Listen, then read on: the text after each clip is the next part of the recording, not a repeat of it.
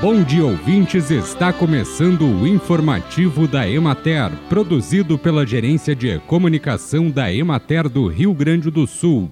A apresentação é de Matheus de Oliveira, na técnica José Cabral.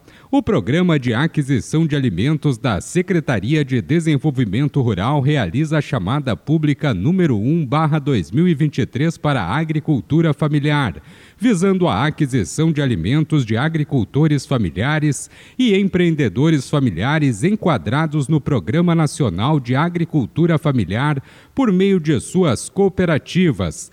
A abertura do processo ocorreu no dia 23 de outubro e o prazo se estende até o dia 23 de novembro. Entre os alimentos contemplados no edital estão arroz, feijão, leite integral, carne bovina e suína.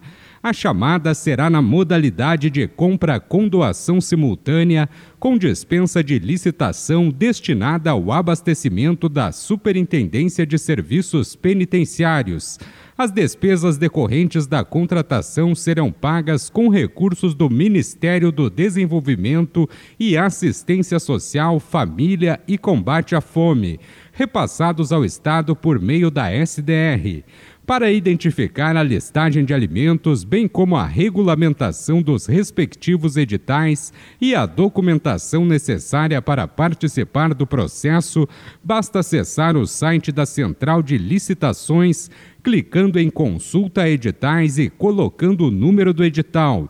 A sessão pública para recebimento da documentação de habilitação e seleção das cooperativas será realizada no dia 23 de novembro, às 10 da manhã, na Subsecretaria da Administração Central de Licitações, na Avenida Borges de Medeiros, 1501, segundo andar, no Centro Administrativo Fernando Ferrari, em Porto Alegre.